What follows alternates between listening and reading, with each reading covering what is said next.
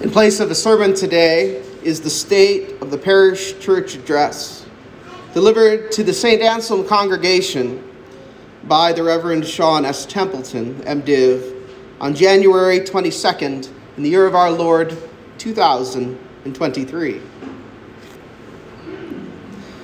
It is my privilege and honor to stand before you as the first rector of St. Anselm Anglican Church and give the state of the parish address today.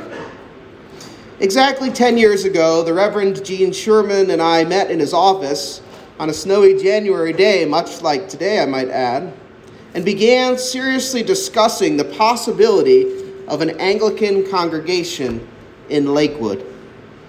We envisioned a new church that would serve people different than Christ Church West Shore, where we were then, it would reach the closer inner western suburbs and maybe even into Cleveland itself. It would probably embody the high church traditions of its founding priest and laity.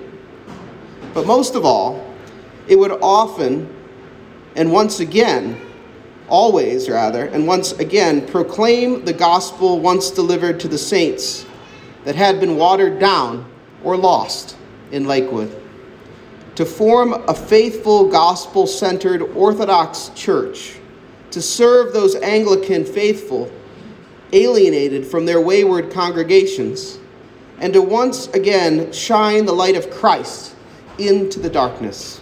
This was our purpose on that day. We put together a humble plan, a seven year plan of forming a parish ambitious in its timeline and humble in its construction. As the assistant rector, I would begin forming a fellowship of the faithful and begin holding regular prayer meetings, Bible studies, and public events. Well, here we meet again on a snowy January day, some 10 years later, and some 70 people more, and growing as a parish church. Isn't God great? Indeed.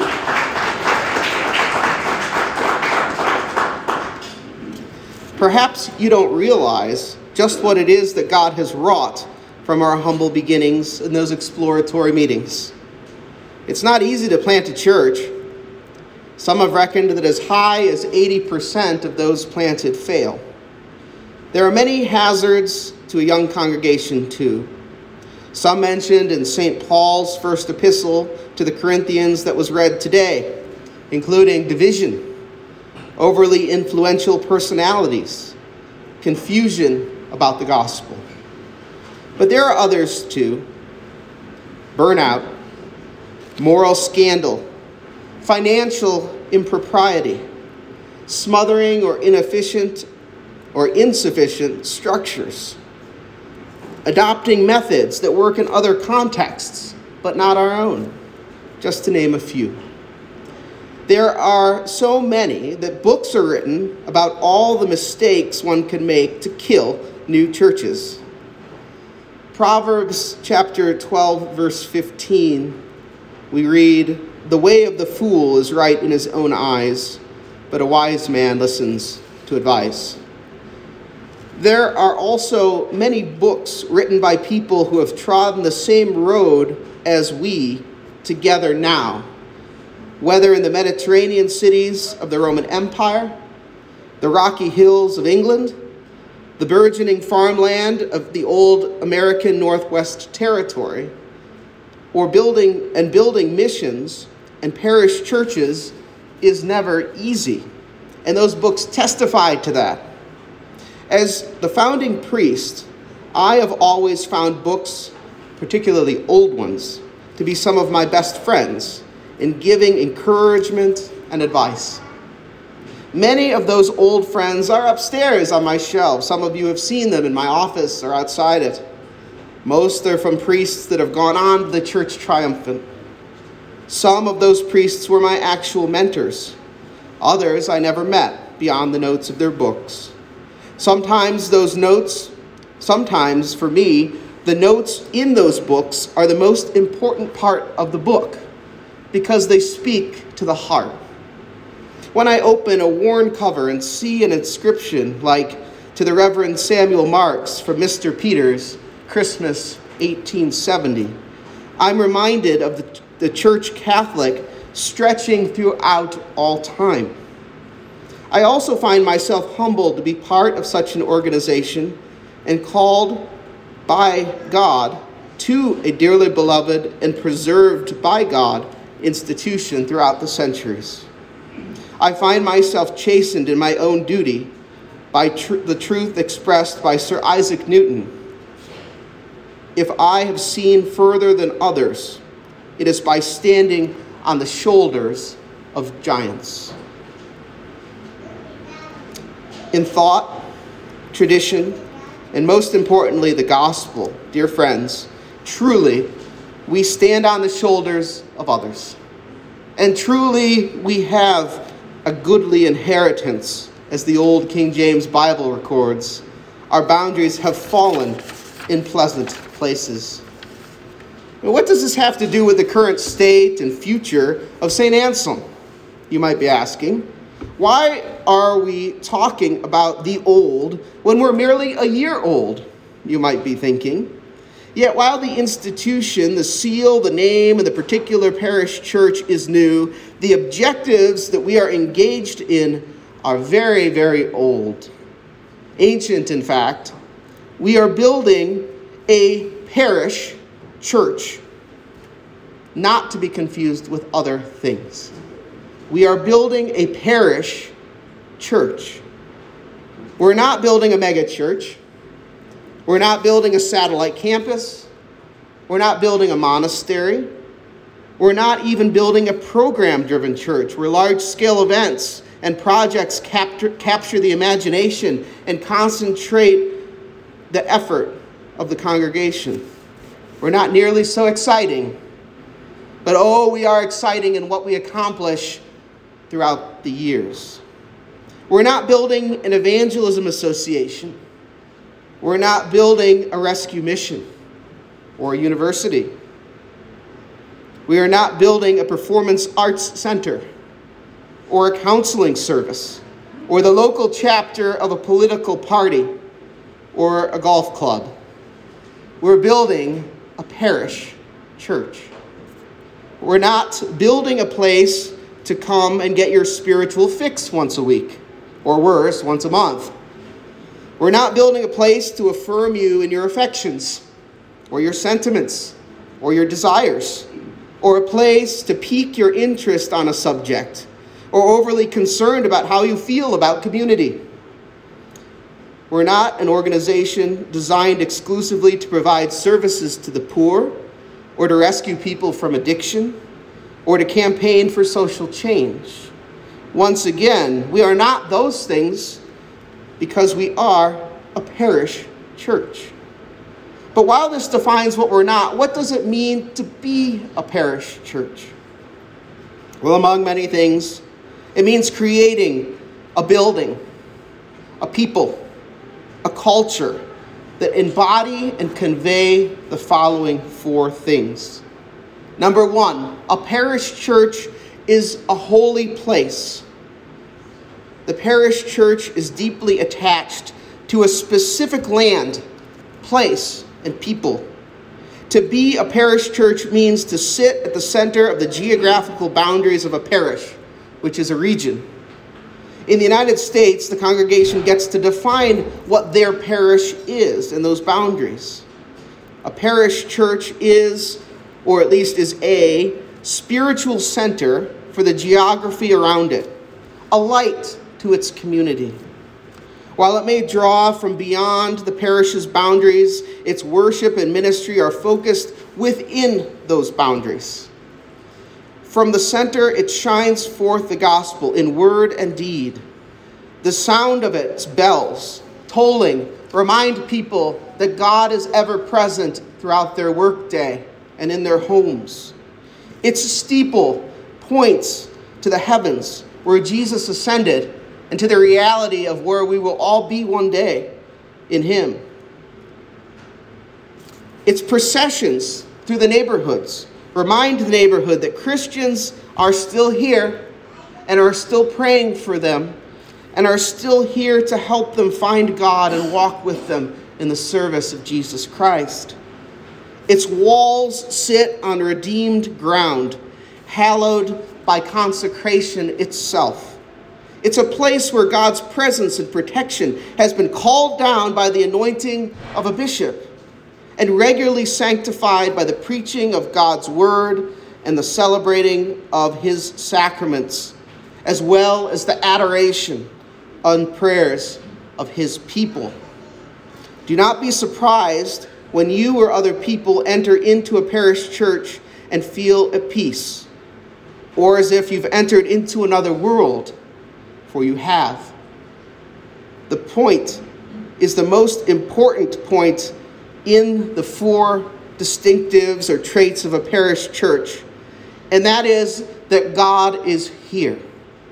God meets us here. God is present here in the Word and Sacrament in a parish church. The parish church, secondly, is a stable place. The parish church is a place of sanctuary and stability for its members, as well as for people visiting it from all different walks of life. It should be conservative in nature, just as family rituals around the holidays are constant and handed down. Predictability is something we all need from childhood onward. Psychologists tell us this is true, but we've seen it for much longer. After all, what is variation without theme? And there is plenty of variation in the world. In a parish church, the litur- liturgy's boundaries are fixed by the prayer book. The governance is fixed by canon law. Teaching is fixed by the catechism. Preaching by the historic interpretation of the wider church, all based on the unchanging words of Scripture. Music by the Psalter and the hymnal. Ritual by the priest's manuals. Far from quenching the ongoing work of the Holy Spirit, all of these things actually help it continue. They shape our desires, our affections, and our imaginations.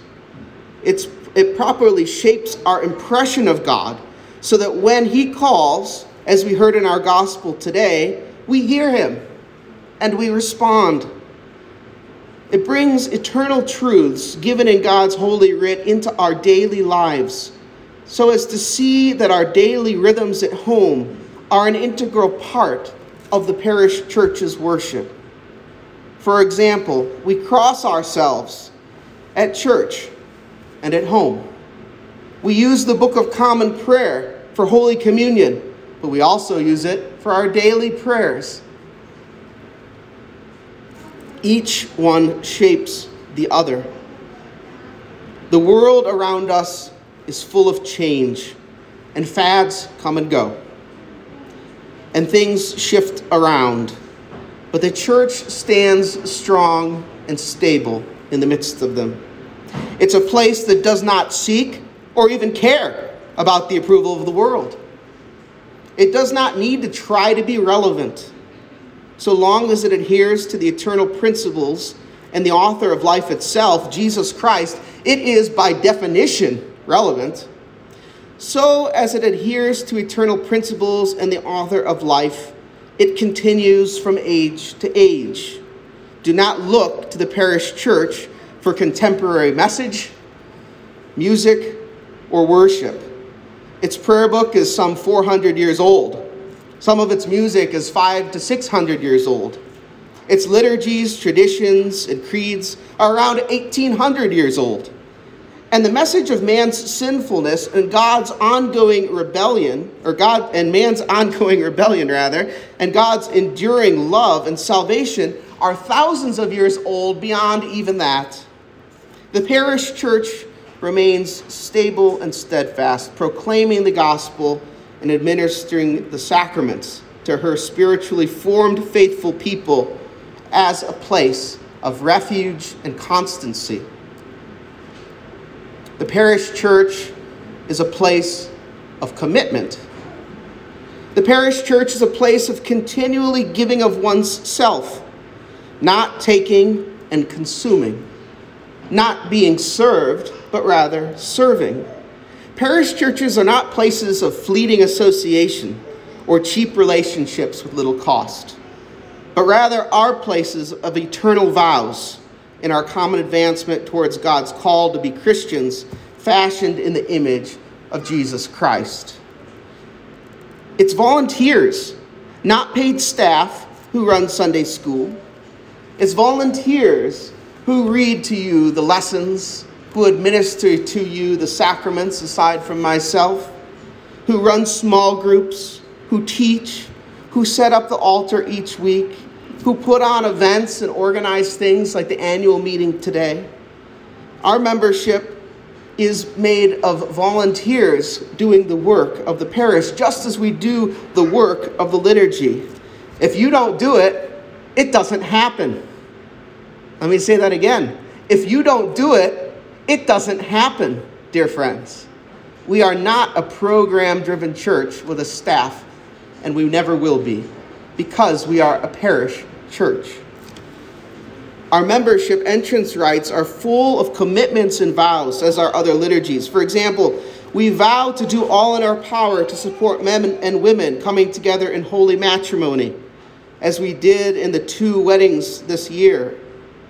We make vows as a congregation to do all in our power to raise newborn babies to know and love Jesus, entering the kingdom of God.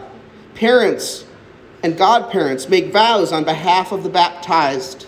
Sponsors acknowledge their vows for the confirmants. Vestry members, priests, deacons, and bishops make vows to adhere to God's word in the service of his flock. And as if that isn't enough, we have periodic renewals of our vows too. Like back a few weeks ago in the renewal of our baptism vows, where I came through and sprinkled you with holy water, just to make sure you got the point. Yes, on the Easter Vigil, it happens again.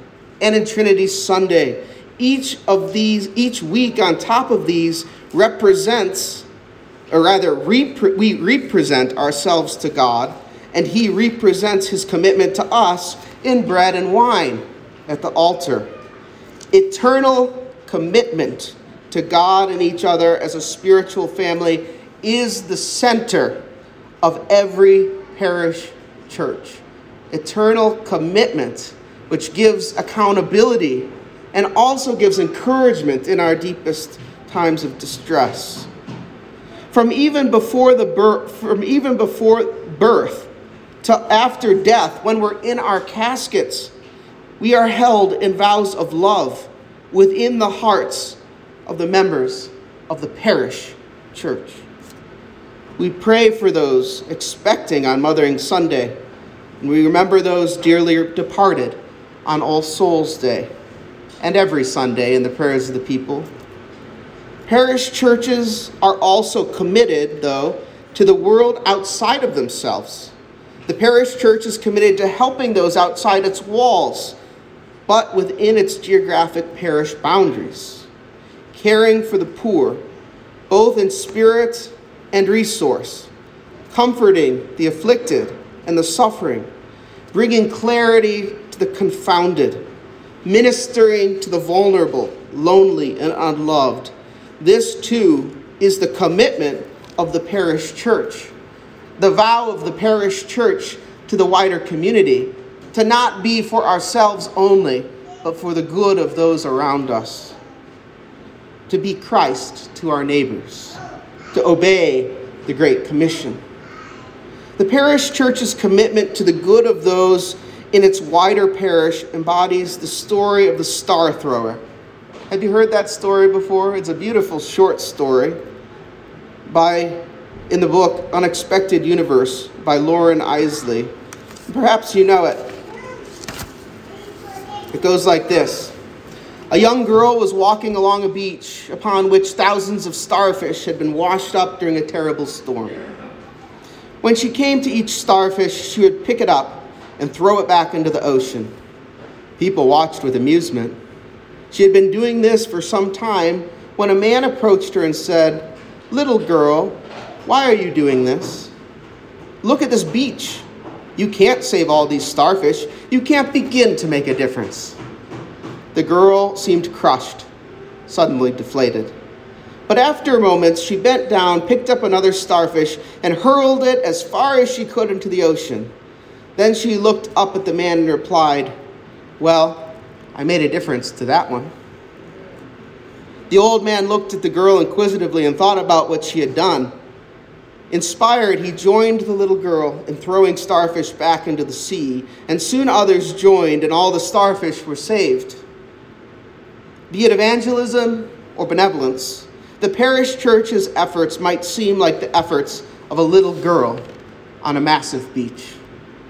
But their commitment to the area, to the parish, for the advancement of the gospel and the faithful proclamation of God's love is like the little girl's efforts. It makes a difference, every difference, to the person that they reach and inspires others too. The parish church is a place of vows and commitment. And finally, the parish church is a nurturing place. The aforementioned three traits of the parish church all contribute to this one.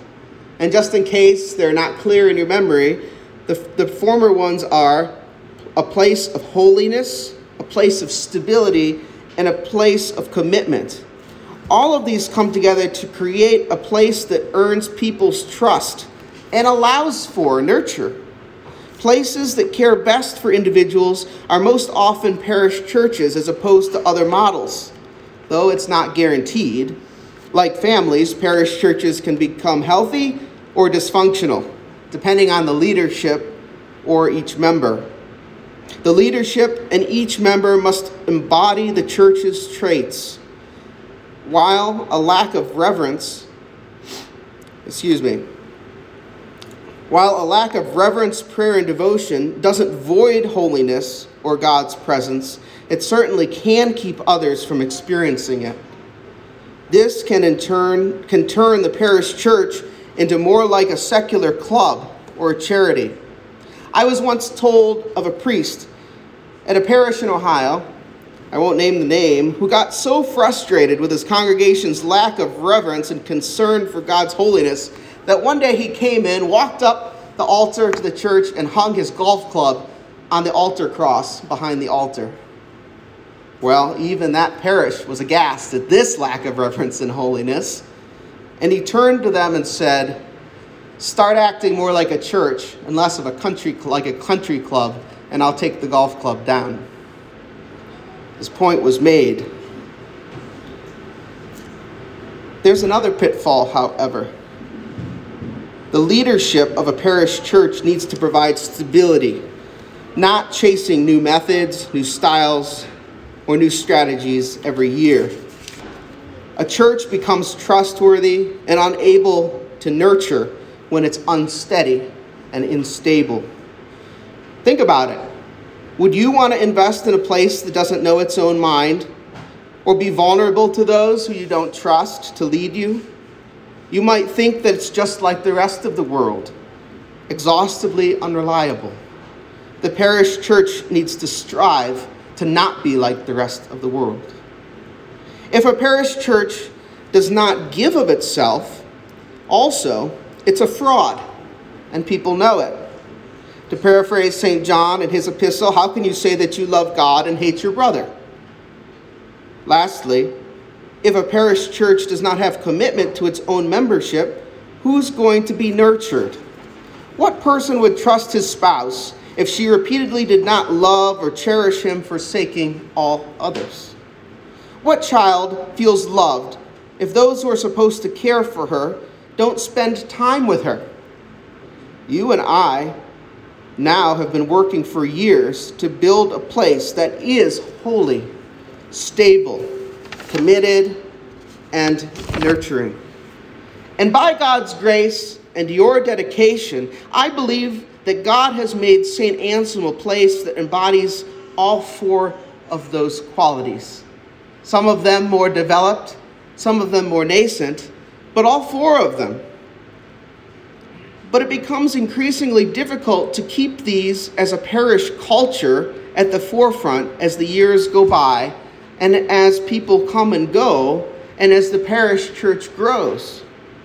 Like family stories and traditions, we need to welcome other people, new people, into these things, to communicate them well to newcomers, as well as to our children, not just in word, but in deed. It's not easy, but it is possible. The, new, the good news is that while parish church culture isn't easily built, it's also not easily destroyed. When I traveled to England, I had the privilege of worshiping in some of the great cathedrals of Anglicanism, in chapels like Cambridge and Oxford, and in small parish churches. My favorite were, you guessed it, the parish churches. Sometimes they were the size of this room, or half the size of this room. But there they were in the midst of countrysides, in little city neighborhoods, faithfully serving those around them. They reminded me of the one where I was baptized, Christ Church in Huron. One that I was particularly fascinated with was a larger one called St. Peter and Paul's in Lavenham, England. It's a beautiful parish outside the middle in the middle of the countryside. It just springs up from the hills. There's nothing around it except its graveyard. The oldest parts of it date back to the 1400s. As we walked in, it was evident that it was still a lively, living house of prayer. Prayer candles burned as we walked up to the altar on that cold January day. In that place, people had adored, thanked, and beseeched God for at least 600 years. Think about that for a minute. For at least 600 years. How many generations of baptisms had occurred on that, at that font? How many had supped together at that communion rail when added all together over those 600 years? As I walked down the nave, I thought, these stones have seen darn near everything. They've seen people praying and beseeching God on behalf of loved ones in the midst of the Black Plague. This was more than history. The walls and the ground were soaked up by preaching and prayer of the faithful alike, now in the church triumphant, who had left this legacy for me to walk through as a parish church.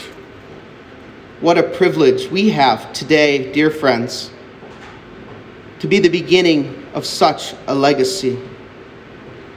To be the place that we build where people think, I was baptized at that font, and so were my brother and sister.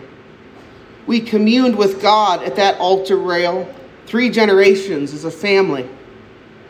I met my future spouse there in that nave, and we later stood up there at that altar and exchanged vows.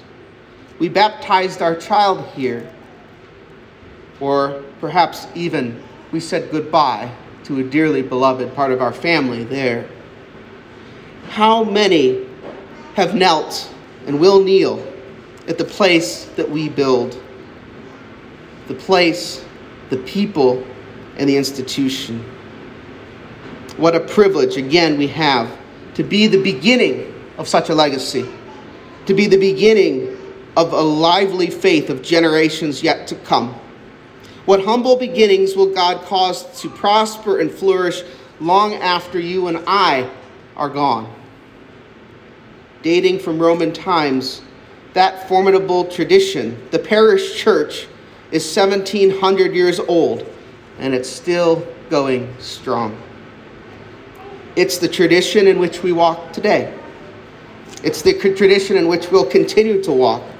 And St. Anselm will never likely grow quickly or grow large, but it will grow deep, extending its roots together to be a place of permanency and faith for those yet to come.